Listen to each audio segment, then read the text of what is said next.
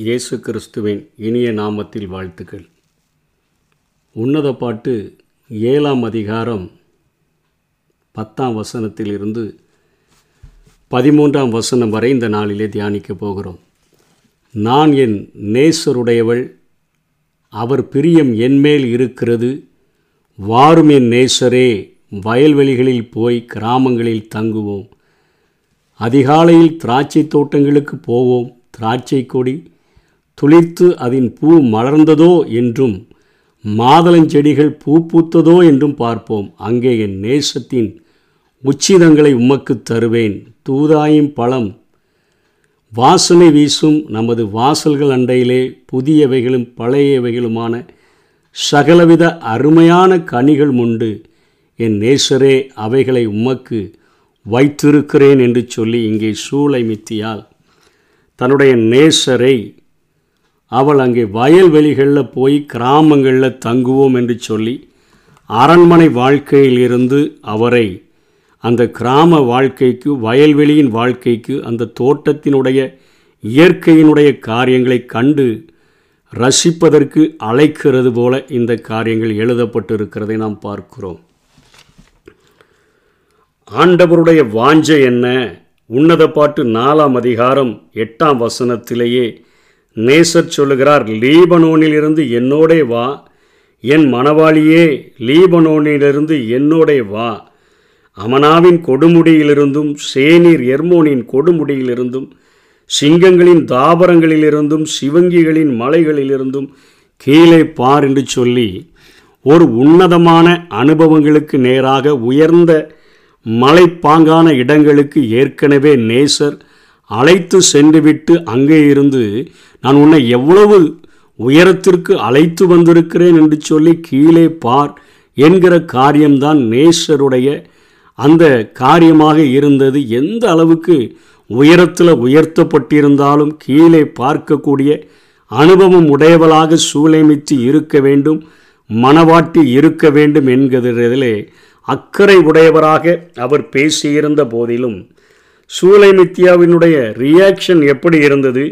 உன்னத பாட்டு ஐந்தாம் அதிகாரம் மூன்றாம் வசனத்திலே என் வஸ்திரத்தை கலட்டி போட்டே நான் எப்படி அதை திரும்பவும் உடுப்பேன்? என் பாதங்களை கழுவினேன் நான் எப்படி அவைகளை திரும்பவும் அழுக்காக்குவேன்? என்றேன். ஆனால் ஆண்டவரை காண முடியாத சூழ்நிலை உருவாகி அவர் சொன்ன வார்த்தைகள் அவர் உள்ளத்தில் கிரியை செய்ய ஆரம்பித்தபோது காக்க வேண்டியவர்களே தன்னை தாக்கின போதுதான் நேசத்தின் பிரிவின் வழியை உணர்ந்தவளாக ஆழமான ஒரு உணர்வை பெற்றுக்கொண்டு ஆழமாக அவரை அணிந்து அறிந்து கொள்ளுகிறாள். அவள் சொல்லுகிறாள் உன்னத பாட்டு ஆறு மூணில் நான் என் நேசருடையவள் என் நேசர் என்னுடையவர். ஏழாம் அதிகாரம் பத்தாம் வசனத்தில் சொல்லுகிறாள் நான் நான் என் நேசருடையவள் அவர் பிரியம் என்மேல் இருக்கிறது என்று சொல்லி அவர் அறிக்கையிடுகிறதை பார்க்கிறோம்.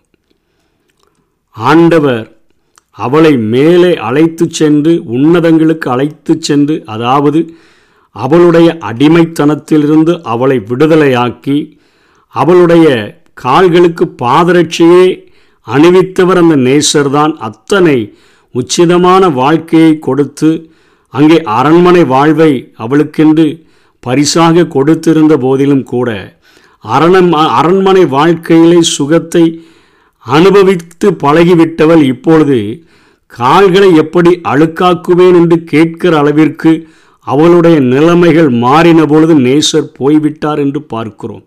அவரை கூப்பிட்டும் பதில் கொடுக்கவில்லை. அவரை தேடியும் கண்டுபிடிக்க முடியவில்லை.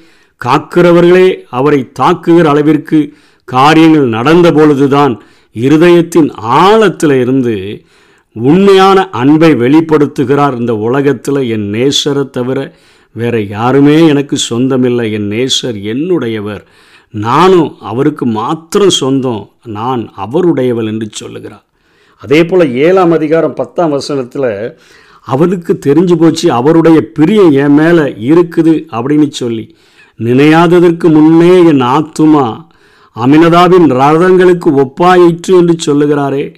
என்னுடைய வார்த்தையை என்னுடைய அன்பை கேள்விப்பட்ட மாத்திரத்தில் அத்தனை வேகமாக வந்து என்னை சந்திக்கும்படியாய் கடந்து வந்து திரும்பி வா திரும்பி வா சூளைமித்தியே திரும்பி வா திரும்பி வா என்று அழைக்கிற நேசர் அல்லவா? என் மேலே எவ்வளோ பிரியம் வச்சிருக்கிறார் என் மேலே எவ்வளோ நேசம் வச்சிருக்கிறாரு என்பதை உணர்ந்து கொண்டவளாகத்தான் அவருடைய முழு இருதயத்தின் ஆழத்தை புரிந்து கொண்டு அரண்மனை இறுக்கங்களில் இருந்து நம்ம கொஞ்சம் வயல்வெளிகளில் போய் தங்குவோம் நம்ம கொஞ்சம் கிராமங்களில் போய் நாம் படுத்து உறங்குவோம் என்று சொல்லுகிறது போல கிராமங்களுக்கு போவோம் என்று அழைக்கிறார். கிராமங்கள் என்று எபிரேய மொழியிலிருந்து மொழிபெயர்க்கப்பட்ட அந்த வார்த்தை அங்கே மருத செடிகளையும் அவைகள் குறிக்கக்கூடியது என்று சொல்லுகிறார்கள். அந்த மருது செடியினுடைய இலைகளை நாம் விரித்து அதிலே நாம் படுத்துக்கொள்ளலாம் என்று சொல்லுகிற அளவிற்கு அவருடைய காரியங்கள் அத்தனையாய் மாறியிருக்கிறதை இந்த பகுதியிலே நாம் பார்க்கிறோம். இன்றைக்கும் ஆண்டவராகிய இயேசு நேசராகிய அவர் சபையாகிய மணவாட்டியினிடத்தில் எதிர்பார்க்கிற காரியங்கள் அதுதான்.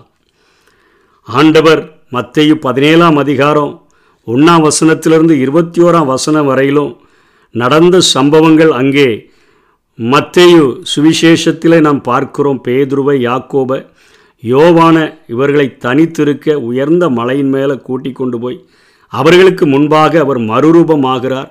அவருடைய முகம் சூரியனைப் போல பிரகாசிக்குது. அவருடைய வஸ்திரம் வெளிச்சத்தைப் போல வெண்மையாயிற்று. மோசே எலியா அவரோடு கூட பேசுகிறவர்களாக காணப்பட்டதை இவங்க மூணு பேரும் பார்க்குறாங்க. நாலாம் வசனத்தில் பேதுரு சொல்கிறாரு அப்பொழுது பேதுரு இயேசுவை நோக்கி ஆண்டவரே நாம் இங்கே இருக்கிறது நல்லது. உமக்கு சித்தமானால் இங்கே ஒரு உமக்கு ஒரு கூடாரம். மோசைக்கு ஒரு கூடாரம் எலியாவுக்கு ஒரு கூடாரமாக மூன்று கூடாரங்களை போடுவோம் என்று சொன்னால் நம்ம இங்கே இருக்கிறது தான் நல்லது. எத்தனை அற்புதங்களை செய்தாலும் எத்தனை அடையாளங்களை செய்தாலும் நன்மை செய்கிறவர்களாக நாம் சுற்றி திரிந்தாலும் இந்த உலகம் கொடுக்கிற உமக்கு கொடுக்கிற பிரதிபலன் எப்படியாயிலும் உம்மை கொலை செய்ய வேண்டும் எப்படியாயிலும் உண்மை தண்டிக்க வேண்டும் உம்மை துன்புறுத்த வேண்டும் என்று சொல்லித்தான் பார்க்கிறபடியினாலே இங்கே அருமையாக இருக்குத. உன்னதமான அனுபவம் இந்த மறுரூப மலையினுடைய அனுபவம் இதிலேயே நம்ம இருந்து விடலாம். கீழே எதுக்கு போகணும் ஆண்டவரே? இங்கே கூடாரம் போட்டே தங்கி விடலாம் என்று சொல்லி கூட இருந்த சீஷர்களையும் மறந்துவிட்டு பேசுகிற காரியத்தை இங்கே பார்க்கிறோம். ஆனால் ஆண்டவர் அங்கேருந்து கீழே கூட்டிட்டு வர்றாரு. வரும்பொழுது பார்த்தா பதினைஞ்சாம் வசனத்தில் ஒரு தகப்பன் நின்று கெஞ்சுகிறான். ஆண்டவரே என் மகனுக்கு இறங்கும். அவன் சந்திரரோகியாய் கொடிய வேதனைப்படுகிறான். அடிக்கடி தீயிலும் அடிக்கடி ஜலத்திலும் விழுகிறான். வலிப்பு நோயால் அவன் கஷ்டப்படுகிறான் என்று சொல்லி இயேசு பிசாசை அதட்டினார். அது உடனே அவனை விட்டு புறப்பட்டது. கீழே உலகத்தில் நம்முடைய தேவைகள் அதிகமாக இருக்கிறது. ஆண்டவரோடு கூட நெருங்கி பழகும் பொழுது அவர் நம்மை உன்னதமான அனுபவங்களுக்கு அழைத்து செல்வது உண்மைதான். உச்சிதமான காரியங்களை நமக்கு தருவது உண்மைதான். நம்முடைய வாழ்க்கையினுடைய சூழ்நிலைகளை மாற்றுகிறது உண்மைதான். நம்முடைய அடிமைத்தனத்தை மாற்றி ஆயத்தம் என்கிற பாதரட்சியை நம்முடைய கால்களில் அனுபவி அனுபவிப்பது நமக்கு அணிவிப்பது உண்மைதான். ஆனாலும் கூட நாம் கீழே பார்க்கும்படியாக எப்படி சூளை மித்தியை நேசர் கட்டளையிட்டாரோ அதே போல நம்முடைய நேசராகிய இயேசு கிறிஸ்து உயர்ந்த இடங்களுக்கு நம்மை அழைத்து சென்றாலும் கீழே தேவைகளோடு கூட இருக்கக்கூடிய ஜனங்களை பார்க்கும்படியாய் அவருடைய இதயம் துடிக்கிறதை நாம் உணரும்படியாக அழைக்கப்பட்டிருக்கிறோம். அதை புரிந்து கொண்டவளாகத்தான். உம்முடைய நேசத்தை புரிந்து கொண்டேன். உங்கள் பிரியம் என் மேலே இருக்கிறது என்பதை நான் அறிந்து கொண்டேன். என்னுடைய காரியங்கள் நான் நேசத்தால் சோகமடைந்திருக்கிறேன்னு சொல்லி இருதயத்தின் ஆழத்திலிருந்து சொன்ன மாத்திரத்தில் யோனதா அபினதாவின் ரதங்களை விட அதற்கு ஒப்பாக என்னுடைய ஆர்வம் உன்மேல வந்தது என்று சொல்லி நினையாததற்கு முன்னே என்று சொல்லி உம்முடைய நேசத்தை காண்பித்த உம்மோடு கூட நான் எங்கனாலும் வந்து செலவிடுகிறதற்கு ஆயத்தம் எந்த இடத்துல இருந்தாலும் என் நேசர் என்னோடு கூட இருந்தால் போதும். உம்முடைய காரியங்களை உம்மை மகிழ்விக்கிற காரியங்களை நான் செய்வேன்னு சொல்லி அவள் ஒப்பு கொடுத்துட்டு தான் அதற்கு கீழே உள்ள வசனங்களை சொல்லுகிறா.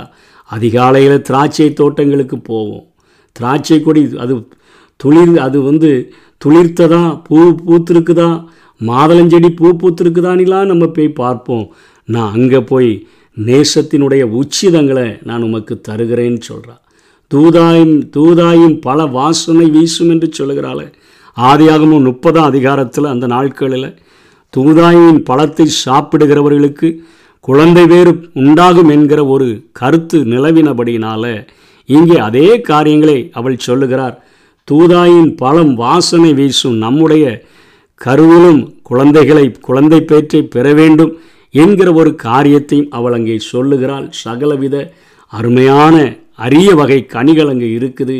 அவைகளெல்லாம் நான் ஒழிச்சு வச்சிருக்கிறேன் என்பது போல என் நேசரே அவைகளை உமக்கு வைத்திருக்கிறேன் என்று சொல்லுகிறதை பார்க்கிறோம். நம்முடைய ஆவிக்குரிய வாழ்க்கையிலும் அநேகரை ஆயத்தப்படுத்துகிற நம் மூலமாக அநேகரை கிறிஸ்துவுக்குள்ளாக பெறுகிறவர்களாக உருவாக்குகிறவர்களாக நாம் வாழ வேண்டும் என்று சொல்லித்தான் ஆண்டவர் நம்மிடத்தில் எதிர்பார்க்கிறார்.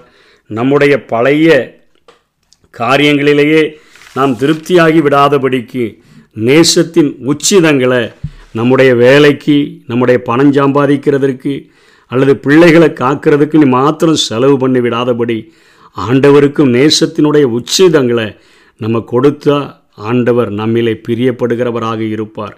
ஆன்மீக வாழ்க்கையில் வாரந்தோறும் ஒரு சலிப்பான ஒரு ஆராதனை பழைய பழைய ஒரு ஊழிய சாதனை பழைய தியான சிந்தனை பழைய துதி ஸ்தோத்திர வார்த்தை பழைய பாடல்கள் இவைகளையே வச்சு வச்சு காலத்தை ஓட்டிக்கிட்டே இருக்காமல் புதியன நம்முடைய வாழ்க்கையில் வரும்படியாக ஒவ்வொரு நாளும் காலைதோறும் அவருடைய கிருபைகள் புதியதாக இருக்கிறது என்று சொல்லப்படுகிறத. அந்த புதிய கிருபைகளை ஒவ்வொரு நாளும் அதிகாலையில் அவருடைய சமூகத்தில் காத்திருந்து பெற்றுக்கொண்டு அன்றுவரை ஒவ்வொரு நாளும் புதிய புதிய பாதைகளில் எங்களை வழிநடத்துங்கன்னு சொல்லி கேட்டோன்னு சொன்னால் ஆண்டவருடைய உள்ளம் மகிழக்கூடியதாக இருக்கும். நம்முடைய ஆத்தும நேசத்தினுடைய உச்சிதத்தை நம்ம யாருக்கு கொடுக்க போகிறோம்? நம்முடைய ஆத்தும நேசருக்கே நாம் கொடுக்கும் பொழுது அவர் நம்மிலே மகிழ்ச்சி அடைவார் இந்த உலகத்துக்கு. நம்மை ஆசீர்வாதமான பாத்திரமாக அவர் மாற்றி நம்மை பயன்படுத்துவார். அப்படிப்பட்ட கிருபைகளை தேவன் நமக்கு தந்தருள்வாராக. ஆமே நான்